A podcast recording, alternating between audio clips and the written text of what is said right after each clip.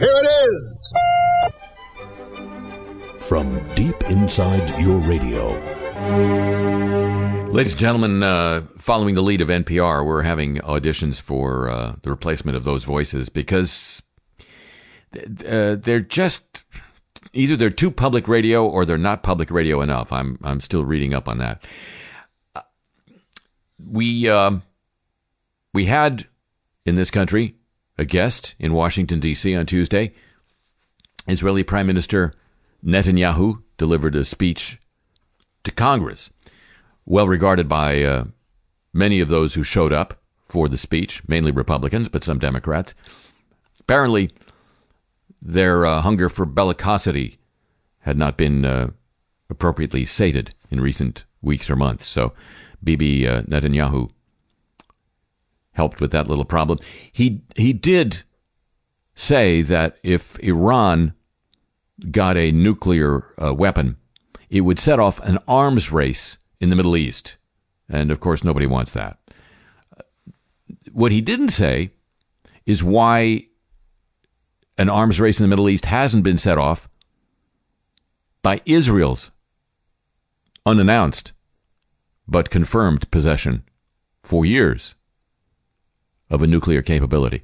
Now, now we get into the to the to, to, some of the weeds here, ladies and gentlemen. I when I was a kid, I'll I'll admit it, I uh, I did some studying in the fascinatingly titled world of political science on the subject of at the time, a very uh, trendy subject deterrence theory, the uh, theory of mutual, mutual assured destruction that uh, was the chief strategy of the United States nuclear capability in those days. Herman Kahn, a noted theorist of mutual assured destruction. And as I recall, and, and please if you've been studying up on, on deterrence theory lately, come on, chime in. Join the conversation. But as I recall, there were really two elements to deterrence theory. One was threat, and the other was reassurance. Threat was we got a lot of nukes, 20,000 aimed at your cities. Boo. The reassurance was they're hardened. The point being, of, both prongs of deterrence theory is to instill certainty in the putative enemy. You know we've got this capability. You know we can mush you. And you know that it's hardened, which means it can survive a first strike. If you don't do that, if you don't harden, if you don't assure the putative enemy that it is hardened, a rational enemy will assume the only use of your weapons, since it can't survive a first strike, is for a first strike. In the light of all this, one wonders what is the point, deterrence wise, of a nuclear capability which the possessor does not publicly acknowledge?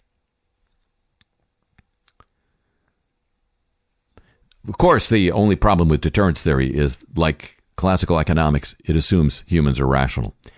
Speaking of, uh, by, by, the way, speaking of uh, Bibi's speech, the loudest applause, among the loudest applause, came from the government of our freedom loving friend in Saudi Arabia, where there's news of freedom loving this week. An Indian citizen has been arrested there for allegedly posting offensive religious images on Facebook. The man was obtained by Saudi religious police, according to Gulf News, after reportedly posting a photo of Mecca's Grand Mosque and its iconic black cuboid replaced with Hindu religious symbols. A Saudi national reportedly alerted the country's religious police, the Commission for the Promotion of Virtue and the Prevention of Vice, after seeing the image, which prompted an investigation. The man accused of posting the photo was arrested at the airport by police under the country's anti cyber crime law, which bans the publication or promotion of offensive pictures. The man admitted ownership of the Facebook page in question. He denied posting the photo to his account, claiming he'd only clicked like in order to see the photo, which was originally posted on another account. The move makes the man guilty of a crime under Saudi law, according to a former member of the the country's Bureau of Investigation. He said the man would now face a maximum of five years in prison and a fine of nearly $800,000. Saudi Arabia's anti cybercrime law forbids the, permission, the transmission or production of materials that are designed or deemed to violate public order, religious values, or morality. Wouldn't it be nice to live in a country like that? And Saudi Arabia is currently beheading prisoners and criminals at what Amnesty International called an unprecedented rate. Guess the beheading contest is well on. In the first two months of this year, 38 people have been executed by beheading, many who were convicted of non violent drug crimes. The country's new leader, King Salman, seems to be uh, on a pace ahead of his predecessor.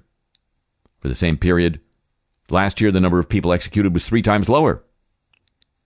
Ooh, Salman smoking. Almost half of this year's executions, according to Amnesty, is have been for nonviolent drug related offenses. Drug trafficking is among the capital crimes in Saudi Arabia. Also, apostasy. According to a diplomatic source who told uh, talked to Agence France Presse, the increase in executions is due to the new king wanting to show his power. He showed us our freedom loving friends in Saudi Arabia. Hello, welcome to the show.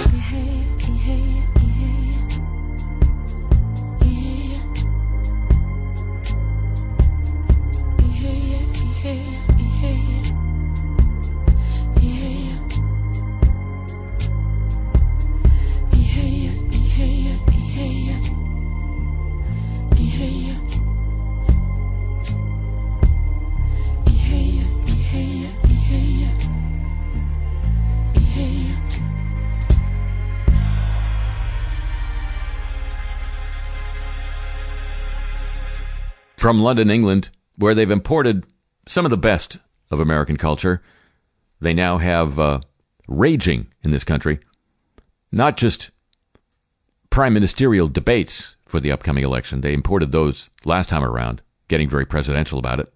This time they've imported our tradition of debating about how many debates to have. From that self-same London, I'm Harry Shearer, welcoming you to this edition of the show. And now, ladies and gentlemen, speaking of Prime Minister Netanyahu's speech, news from outside the bubble.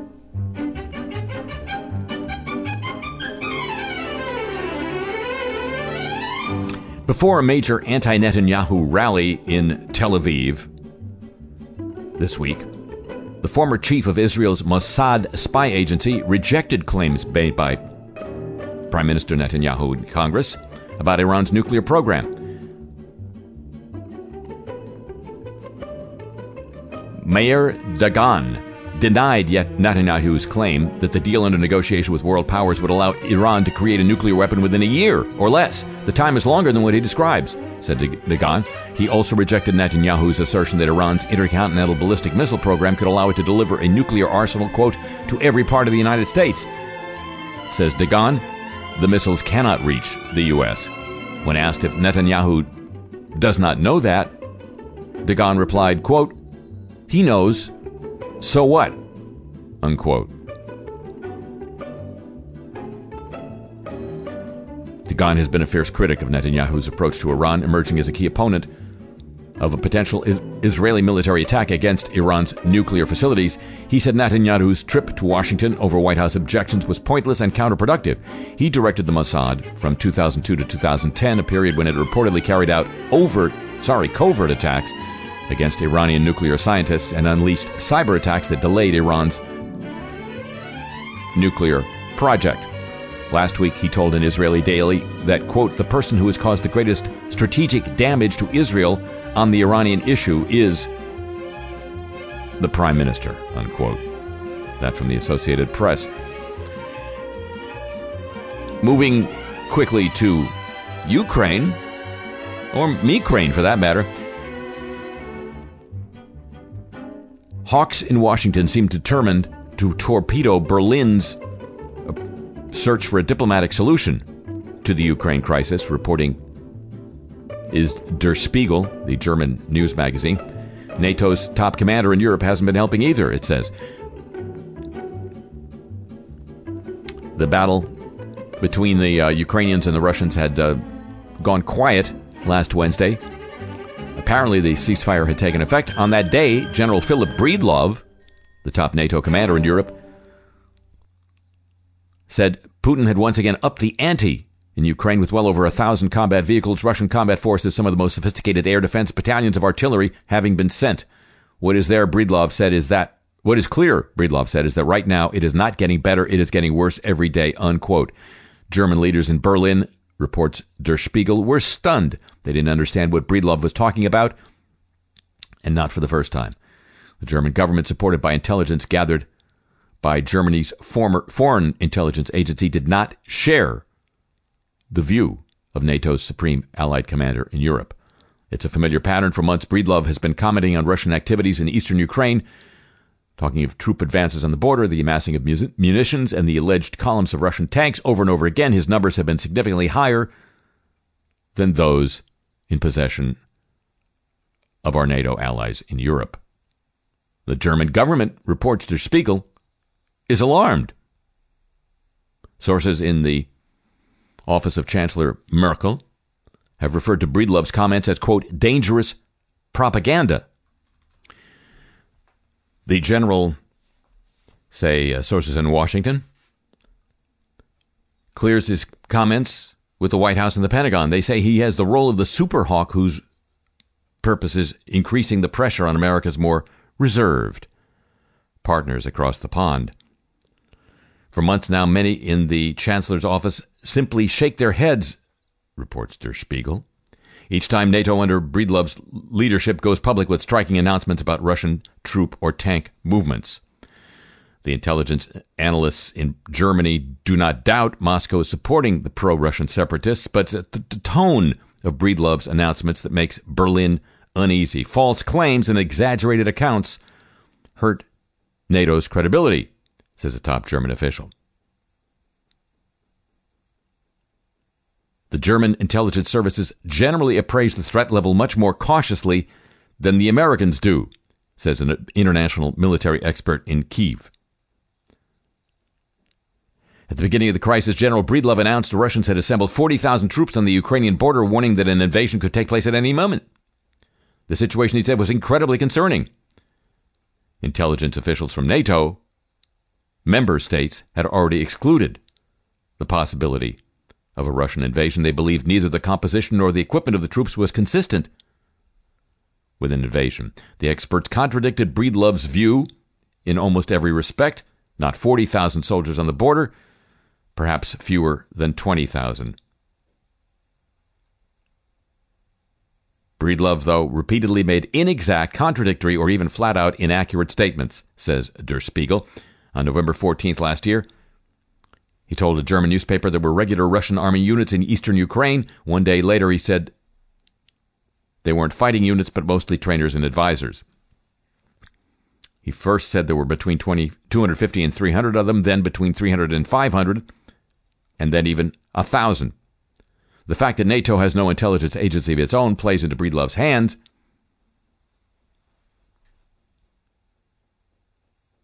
I stand by all the public statements I've made during the Ukraine crisis, he wrote to Der Spiegel in, re- in response to a request for a statement.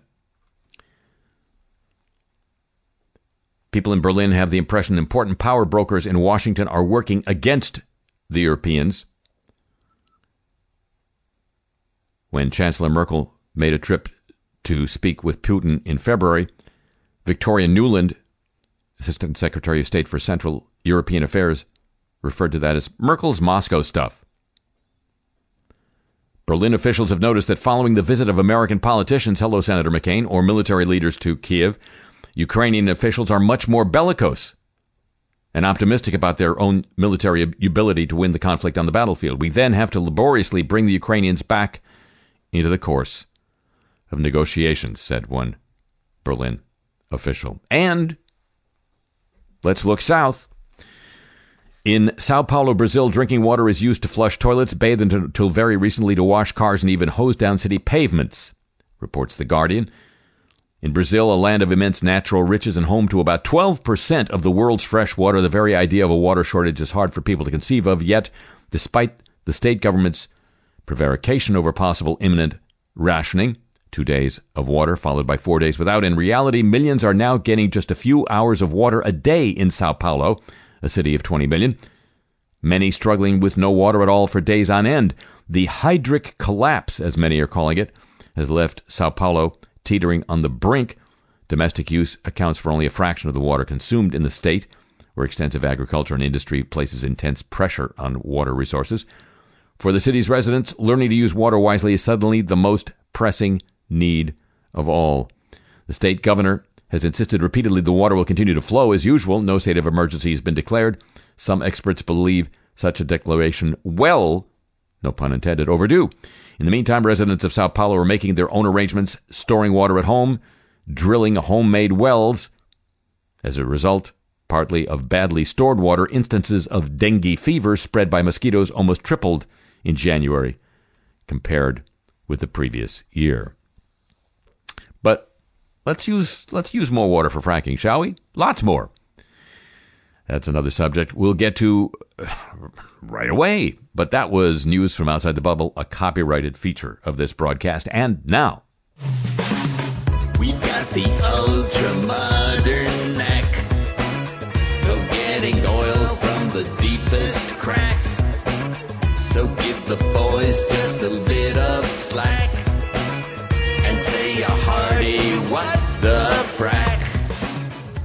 uh, more than a bit of slack, apparently.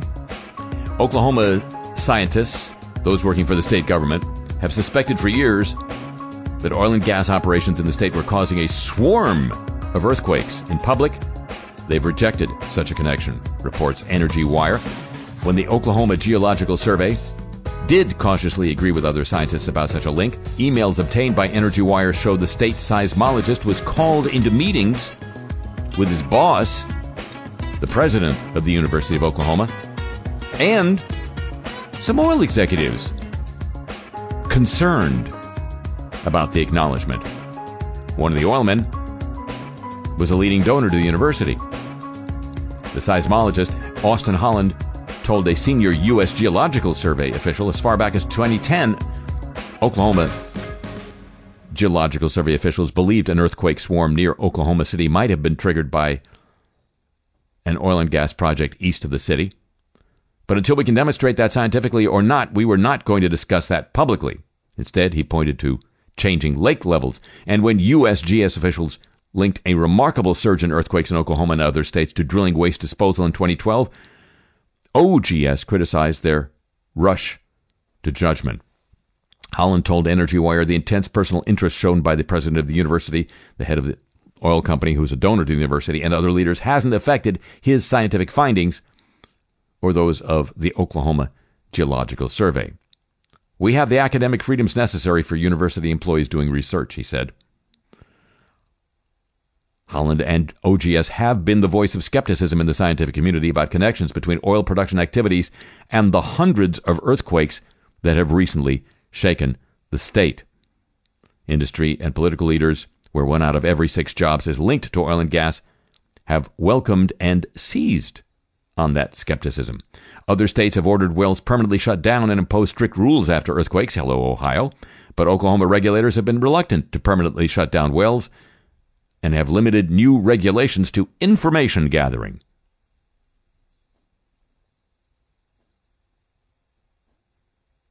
Federal and academic seismologists say the wave of shaking in Oklahoma and other central states is not from natural earthquakes. They link it to disposal of wastewater. Who needs it? It's water by oil and gas companies. The rise in seismic activity, especially in the central United States, is not the result of natural processes, the U.S. Geological Survey said in a recent press release. Deep injection of wastewater is the primary cause of the dramatic rise in detected earthquakes. In 2011, Oklahoma was hit by its largest ever recorded quake a 5.7 near Prague, Oklahoma. Two were injured. A professor at the University of Oklahoma published a peer reviewed paper two years later list, linking the Prague quake to nearby disposal wells, but the Oklahoma Geological Survey rejected those findings. Not long afterward, the professor, the seismologist who wrote that paper, left Oklahoma for Cornell. State officials continue to allow the companies in the area to inject near the fault that had ruptured. Statewide injection of waste fluid rose 42% from 2010 to 2013, but in the fall of that year, Oklahoma's Geological Survey edged toward acknowledging a link between the state's earthquakes and oil and gas. That's when the oil company president and other Oklahoma leaders took a personal interest in expressing their concern. What the frack? Could send that wastewater to uh, Sao Paulo. I bet you they'd drink it. Uh, ladies and gentlemen, you probably heard the story that uh, I think made much of the national news this week regarding a woman's execution in Georgia having been postponed for the second time. This time because of concerns about the drugs to be used in the execution. Kelly Gissendaner was scheduled to die Monday. Prior to the execution, the drugs were sent to an independent lab for testing of potency, said the Georgia Department of Corrections. Within the hours leading up to the scheduled execution, the execution team performed the necessary checks, said the statement. At the time, the drugs appeared cloudy. The Department of Corrections immediately consulted with a pharmacist, and in abundance of caution, the inmate's execution has been postponed.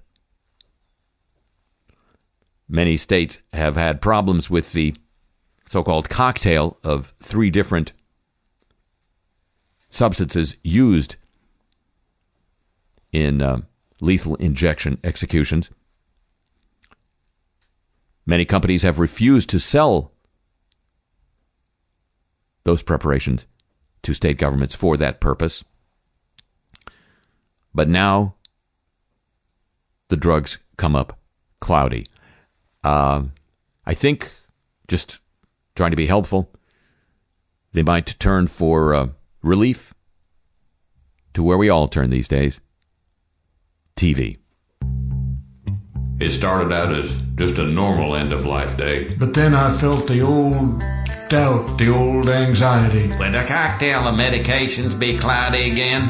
That really would spoil everything. A cloudy day can put a sudden stop to the best planned end of life. But now, it doesn't have to happen.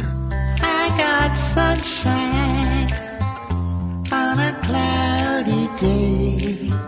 Now there's Exequil, a breakthrough in end-of-life cocktailing. Thanks to the scientifically engineered enzyme claritinase, Exequil can't get cloudy, no matter how long you store it before use. But does it give me the same three way effectiveness? Or do I have to use another life diminishing medication in combination? Yeah, that just makes my life more complicated. Exequil has the same three-way effectiveness as the quasi-medical cocktails you've been using. Stops lungs, heart, and consciousness with just one application. No need to redose. With Exequil, it's one, and they're done. We just switched to Exequil.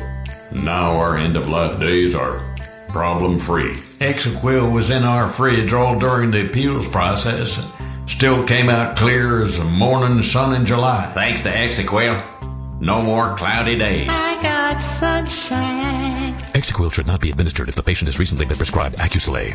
Observed side effects of Exequil may include prolonged death, premature death, delayed death, death-like symptoms, and death. On a cloudy day. End-of-life cocktailing never looked so clear. Ask someone dressed like a doctor if Exequil is right for you.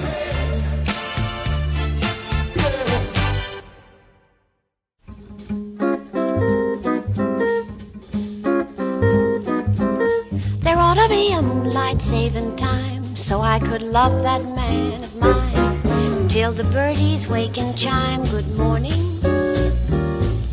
There ought to be a law in clover time to keep that moon out over time, to keep each lover's lane in rhyme till dawning. You'd better hurry up, hurry up, hurry up, get busy today.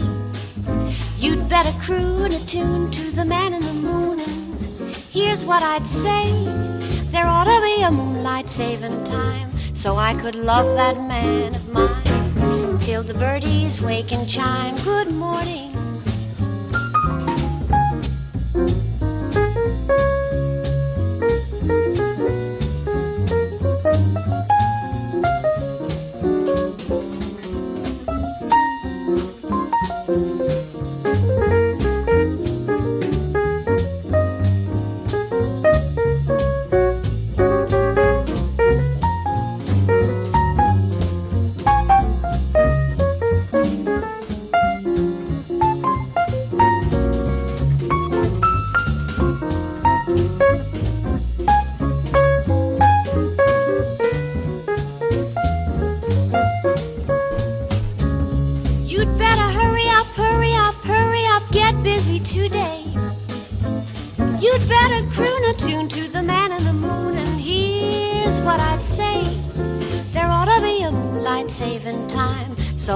Love that man of mine. Till the birdies wake and chime, good morning. there ought to be a moonlight saving time so I could say good morning. Ladies and gentlemen, this is Le Show from London, and it may have occurred to you, it may have uh, not escaped your notice that big banks and the executives thereof don't really get punished for their uh, felonies and or misdemeanors. Just uh, Google HSBC or Bank of America, for that matter, if if if you're not of that persuasion yet. So, how small do you have to be to not get the privileges accorded in our justice system to big banks? Well, even the little banks walk. It appears the First National Community Bank of Dunmore, Pennsylvania, admits now that it failed to file suspicious activity reports on transactions limited to a judicial corruption scheme known as Cash for Kids. Isn't that nice? For the kids. It spanned more than five years. Only after one of the judges involved in the bribery and kickback scheme pleaded guilty did the bank file a report. The Financial Crimes Enforcement Network of the Treasury Department fined the bank a million and a half dollars for willfully violating the Bank Secrecy Act. Did any human do that? Apparently not. Only the bank was punished. You can't send a bank to jail. Two former judges in Pennsylvania were ultimately convicted in the scheme. Michael Conahan was sentenced to 17 and a half years in prison. Mark Ciavarella was jailed for 28 years. Those were humans who were actually jailed, not the bank. Nobody at the bank. Although Michael Conahan was on the bank's board of directors. He controlled accounts at the bank through which he processed the bribes and kickbacks. The judges took more than two and a half million, sorry, 2.2 million from the operator of two private for-profit youth detention centers. In return, the judges sentenced thousands of juveniles to increase the number of residents in the privately run centers actual centers. Despite several red flags indicating suspicious activity, the bank did not file a, sus- a, single suspicious activity report related to these accounts until after the first guilty plea. The judge, Judge Conahan, tried to disguise his bribes using his accounts at the bank. There were red flags that should have caused the bank to respond, according to the Treasury Department. A 2007 law enforcement subpoena for information related to Conahan and others. The bank responded to the subpoena but, subpoena but failed to conduct any further analysis. Activity as early as 2005 involving many large round dollar transactions, often occurring in a single day, and an abnormal volume of activity compared to the account balances. During this time, the bank failed to file suspicious activity reports. The bank's failure to file timely suspicious activity reports may have deprived law enforcement of information valuable for tracking millions of dollars in related corrupt funds said the director of the Treasury Department office. And of course, those kids spend more time in detention centers as a result of the scheme. And here's how small you have to be to get a sentence. California Attorney General Kamala Harris, she's running for governor, and the United States Attorney for the Eastern District of California announced Alan Tikal principal operator of a mortgage fraud sc- scheme, has been sentenced to 24 years in prison. His actions were illegal and will not be tolerated in California. He and his partners defrauded hundreds of hardworking Californians who were fighting to keep their homes during our state's foreclosure crisis. This predatory scheme robbed families of their life savings and, in many cases, our home, their homes. That's from the press release by the Attorney General, who's now running for governor. In September of last year, Alan Tikal was convicted of 11 counts of mail fraud and one count of money laundering. Hey, isn't that the same thing that HSBC did for years? Money laundering? Yeah, just got a fine. But no, this guy was prosecuted by the U.S. Attorney's Office and the California Attorney General's Office for three years. He operated a business which targeted vulnerable and non English speaking homeowners looking for mortgage assistance in the wake of the financial meltdown. He and his associates promised these homeowners their outstanding mortgage debt would be reduced by 75%. He falsely claimed he was a registered private banker with access to a big line of credit and was able to pay off homeowners' debt in full in exchange for various fees and payments. There were no instances in which the homeowner's mortgage was paid, forgiven, or extinguished. Instead, he pocketed the victim's money and spent it on airline travel, a $5,000 suit, new cars, and extravagant living expenses. Homeowners paid more than 5.8 million in fees and monthly payments to Tikal and his associates. The results were catastrophic for many families.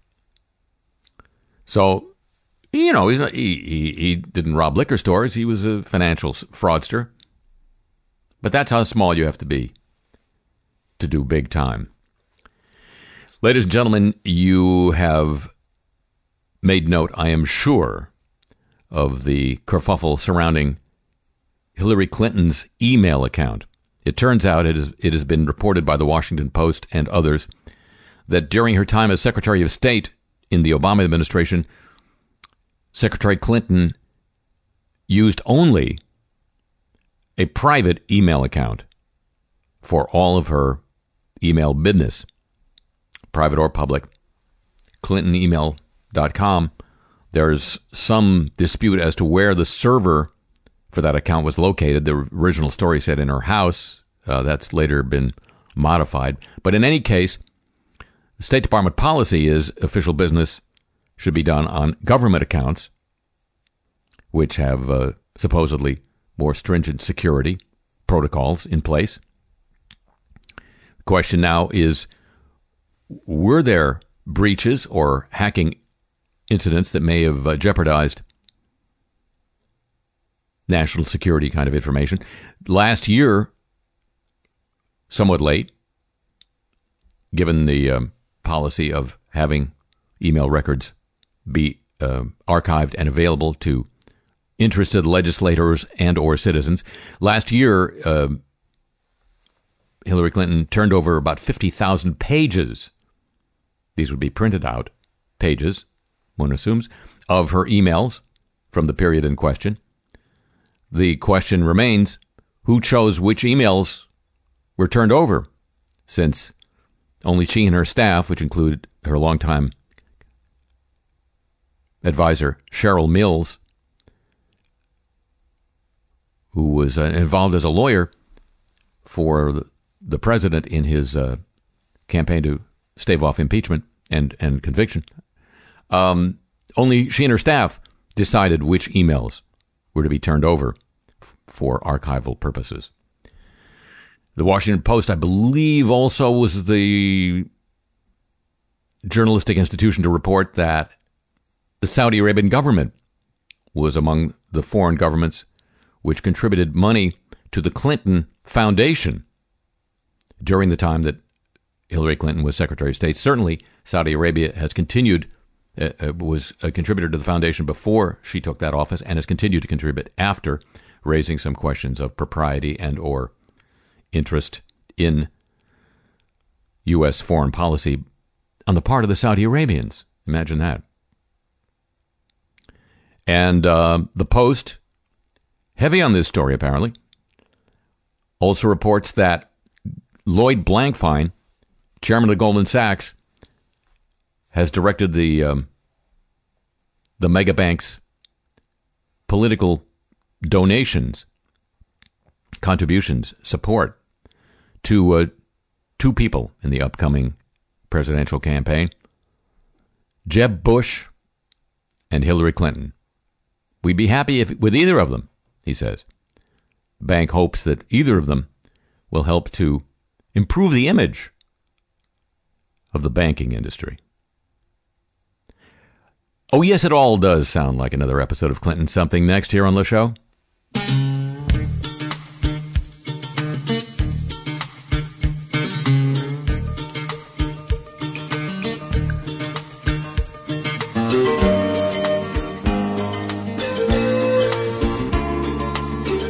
Clinton something. The pre-candidacy years.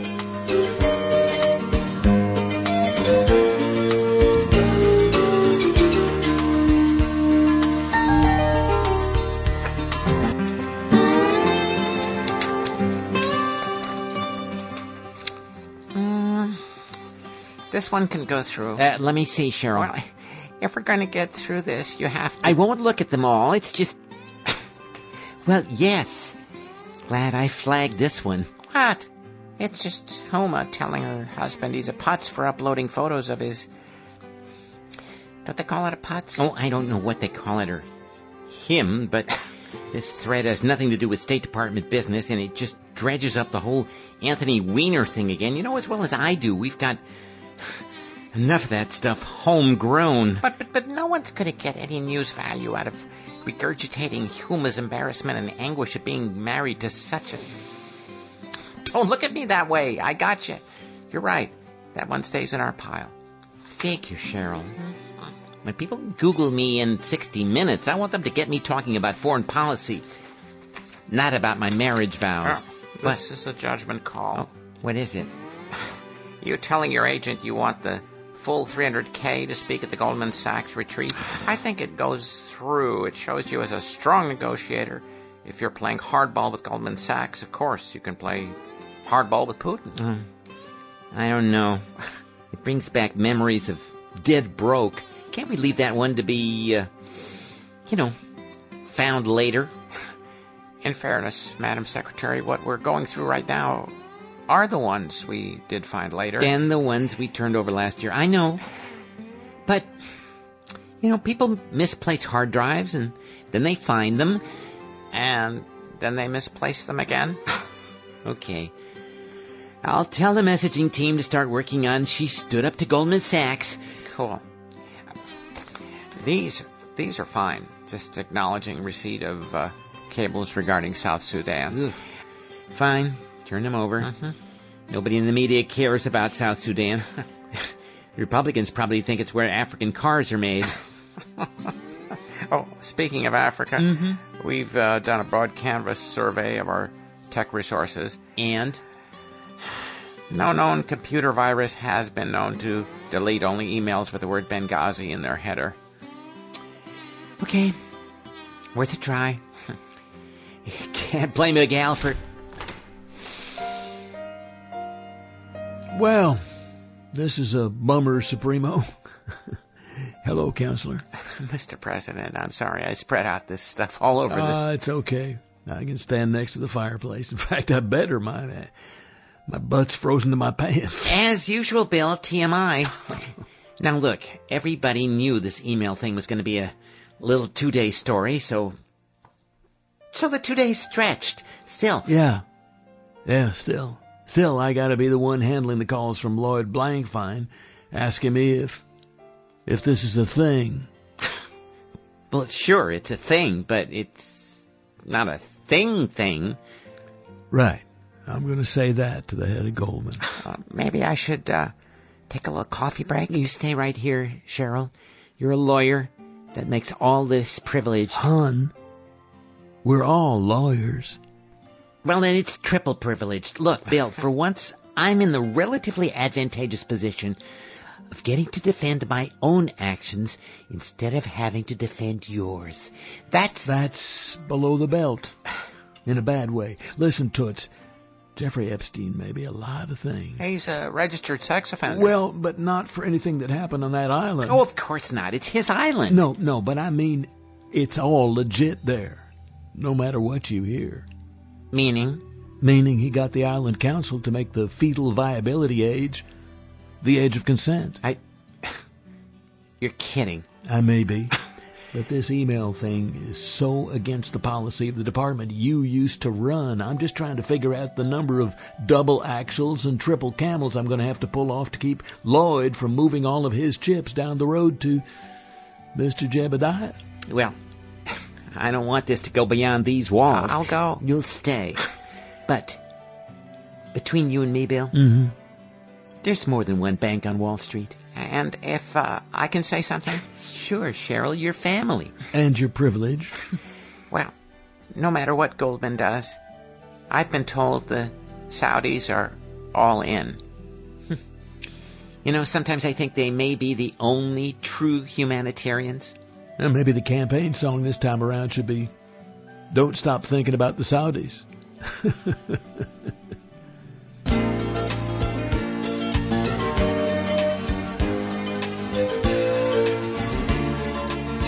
Youthful angst and mature taste for power.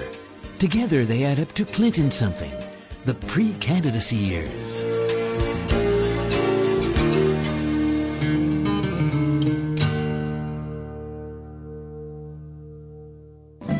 And now, the apologies of the week. We're so sorry. Dateline McBain, Michigan, a consultant helping a rural northern Michigan school district with its superintendent search, apologized for suggesting the candidates, quote, have a strong Christian background in philosophy. The consultant has removed that uh, description from the job description. Scott Crosby, Oh, Scott Crosby. the regional president of the Michigan Leadership Institute, responded to the ACLU's request to remove any reference to religion from the job posting. Crosby admitted the wording was Poor judgment on his part, not the school board. the religious reference was not meant to discriminate, but was intended to reflect the area's Close knit and conservative beliefs, he said. There are other ways to reflect that, he said in an interview. Clearly, it was not intended to discriminate in any way, shape, or form. unquote, Mr. Crosby. An attorney for the family of Tamir Rice blasted Cleveland City and police officials this week for their suggestion in a court document filed late last week that the 12 year old boy was responsible for his own death at the hands of city police officers in November. In response, city officials apologized and promised to drop that language in a new court document. Coca Cola has pulled an ad for Fanta in Germany after accusations it intentionally overlooked the role the Nazi, re- Nazi regime had in the soda's creation. The ad called Good Old Times was meant to celebrate the 75th anniversary of Fanta. The video explained how German bottling plants had to create their own formulas during the 1940s because they couldn't get the ingredients needed to make Coke. The syrup was unavailable because World War II trade embargoes against Nazi Germany prohibited it. Coca Cola has apologized for the ad. Dateline Olympia, Washington, a state senator has apologized for comments he made during a public hearing in which he described minorities as colored and coloreds. Senator Jim Honeyford, a Republican, issued a written apology saying he realized the language wasn't appropriate and he will continue to serve his district with diligence and increased sensitivity. His remarks came during a hearing on a bill that would require future legislation to have impact statements identifying potentially disparate consequences for minorities. He described ethnic minorities as colored and coloreds in comments at the hearing and in subsequent interviews. When his district was redrawn in 2011, it became Washington State's first majority Latino district. A nonprofit group affiliated with the Drug Enforcement Administration apologized this week after sending out a tweet commemorating the arrest of a Harlem drug dealer in recognition of Black History Month. After receiving a torrent of criticism in response to the original tweet, the DEA Educational Foundation clarified that the focus of the original tweet was to be invaluable hard work of African American DEA agents, not the target of the investigation. And it issued an apology. There's widespread agreement the DEA prosecution of the drug war, particularly in the 70s, 80s, and 90s, has had a disproportionate impact on black families and communities. Justice Department and politicians from both parties are now taking active steps to reduce racial disparities in drug sentencing. The DEA seems out of step at this point, but the DEA Educational Foundation is a nonprofit organization that provides financial support to, did you know this existed? The Drug Enforcement Administration Museum in Washington. Yes, the DEA has its own museum. Some would argue it is one. Deadline Amsterdam, the Dutch government apologized this week for ignoring risks posed by earthquakes caused by production of natural gas in the northern province of Groningen. The apology follows a report by the country's independent safety board that found the government, together with Shell and Exxon, had put profits before safety in exploiting the Groningen gas field. Europe's largest. Quote, I am very sorry that the safety interests of Groningen did not receive the attention they deserve, said the Economic Affairs Minister Henk Camp, Not Hank Camp, but Henk Kamp. Safety, he says, will now come first. For at least a while, Senator Lindsey Graham apologized for mocking House Minority Leader Nancy Pelosi's physical appearance during a closed door fundraiser following Bibi Netanyahu's speech to Congress. While noting she appeared irritated on the House floor, Graham speculated she'd undergone plastic surgery. Did you see Nancy Pelosi on the House floor? Complete disgust, he said, according to Bloomberg's columnist Josh Rogin's report. If you can get through all the surgeries, there's disgust. NBC News tweeted that Graham had apologized. I made a very poor attempt at humor to talk about Pelosi's reaction, and for that, I apologize, he said. Humor by amateurs, ladies and gentlemen. Just saying. Dayline Jefferson City, Missouri, a fast food restaurant is apologizing after an employee put an offensive message on a deputy's receipt. This is this is a trend we're seeing. Putting slurs on receipts. Nobody will notice. It happened at Jimmy John's in Jefferson City, Missouri. An employee typed the words stupid pig at the bottom of a receipt for a delivery order to a sheriff's department deputy. The receipt was uploaded to Facebook by another deputy and got hundreds of comments. The owner of that store, Kyle Raymer, apologized on Facebook and said the worker's employment will be handled accordingly. I spoke with the customer first thing, and we spoke about it, and we took care of the issue, and she knows herself. I don't view them that way, and most of my employees don't, said Raymer. They'll be providing free sandwiches to law enforcement officers, first responders, and firefighters until March 10th. After which, Forget about it. Save the Children has apologized to those who were upset by its decision to give Tony Blair a Global Legacy Award last year, saying the prize was bestowed solely for the former British Prime Minister's work in Africa and was not intended as a celebration of his wider legacy. Justin Forsyth, CEO of Save the Children UK and a former aide to Blair, hmm, admitted the move had damaged the international charity. It was given by the U.S. arm of Save the Children. An internal letter signed by more than 500 staff members said the award was not only morally reprehensible, but also endangers, endangers our credibility globally. An online petition urging the reward to be revoked has attracted nearly 125,000 signatures. Forsyth told the BBC that Save the Children recognized the anger the award had caused, but stopped short of issuing a full apology. I know that many of our supporters and volunteers were very upset, and I'm, several of our staff too, and I'm very sorry for that. But this award was given by our sister organization in the United States. It's a very different political context there, and they've hardly had any complaints there. He added, if it had been for his wider legacy, I think it would have been wrong. But it was for something quite specific that helped Africa and children, and I'm sorry it's upset so many people. The Washington Wizards. Here's another Black History Month apology. They apologized for a month long attempt to honor Black History Month, many viewed as awkward and ill fitting. On a personal level, it was a way to share thoughts on African American historical figures whom we admire. Said a post on the Wizards Facebook page, we may have missed the mark, and we apologize to those who were offended by the way this was presented. How was it presented? The NBA team created composite images that aligned portraits of some of the team stars with iconic African Americans. Half of Martin Luther King Jr.'s face, and that of Wizards owner Ted Leonsis. The images were released once a day in February. They're sorry. And retired neurosurgeon Dr. Ben Carson apologized for commenting Wednesday that prisoners' changes after they leave jail proves being gay is a choice. He said the science is still murky on the issue. Carson said he realized my choice of language does not reflect fully my heart on gay issues. How's your heart on gay issues, ladies and gentlemen? Continuing, I do not pretend to know how every individual came to their sexual orientation. I regret that my words to express that concept were hurtful and decisive, divisive. For that, I apologize unreservedly to all that were offended. This was uh, his attempt to walk back comments he made earlier on CNN.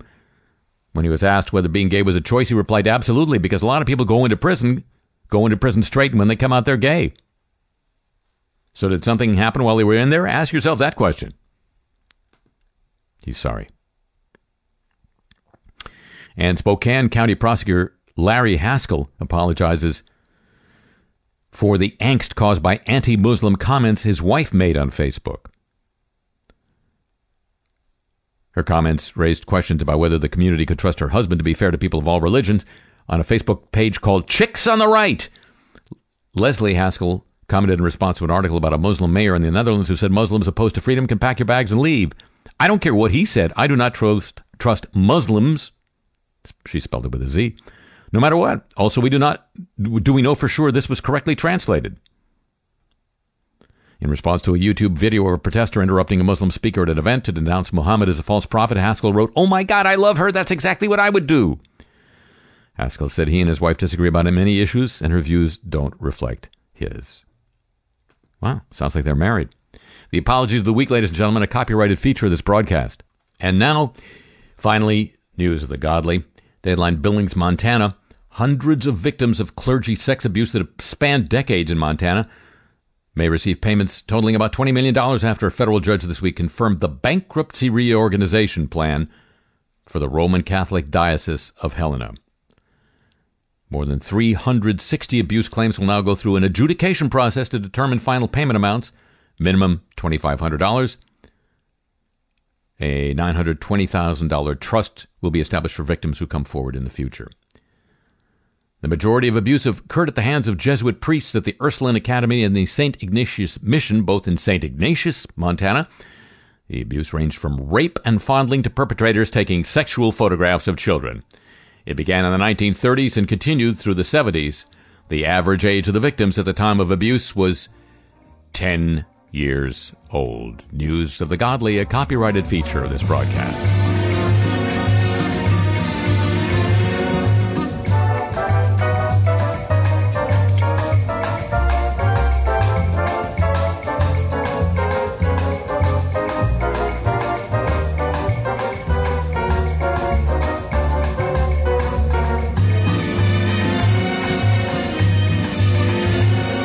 Ladies and gentlemen, that's going to conclude this week's edition of the show. The program returns next week at the same time over these same stations over NPR worldwide throughout Europe, the USEN 440 cable system in Japan, around the world through the facilities of the American Forces Network, up and down the east coast of North America via the shortwave giant WBCQ The Planet on the Mighty 104 in Berlin.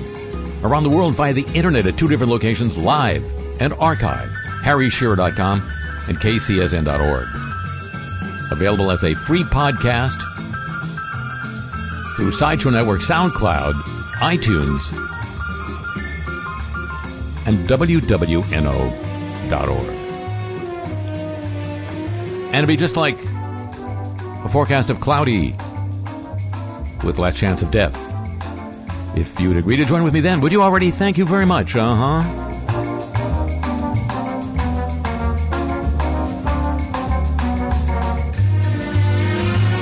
Show chapeau to the San Diego, Pittsburgh, Chicago, and Exile and Hawaii desks. Thanks, as always, to Pam Halstead and to Jenny Lawson at WWNO New Orleans for help with today's broadcast. The email address for this program and a playlist of the music heard here on. And Cars I Talk t shirts at harryshearer.com. And if you're looking for me, you can find me on Twitter at The Harry Shearer. The show comes to you from Century of Progress Productions and originates through the facilities of WWNO New Orleans, flagship station of the Change is Easy radio network. So long from sunny London.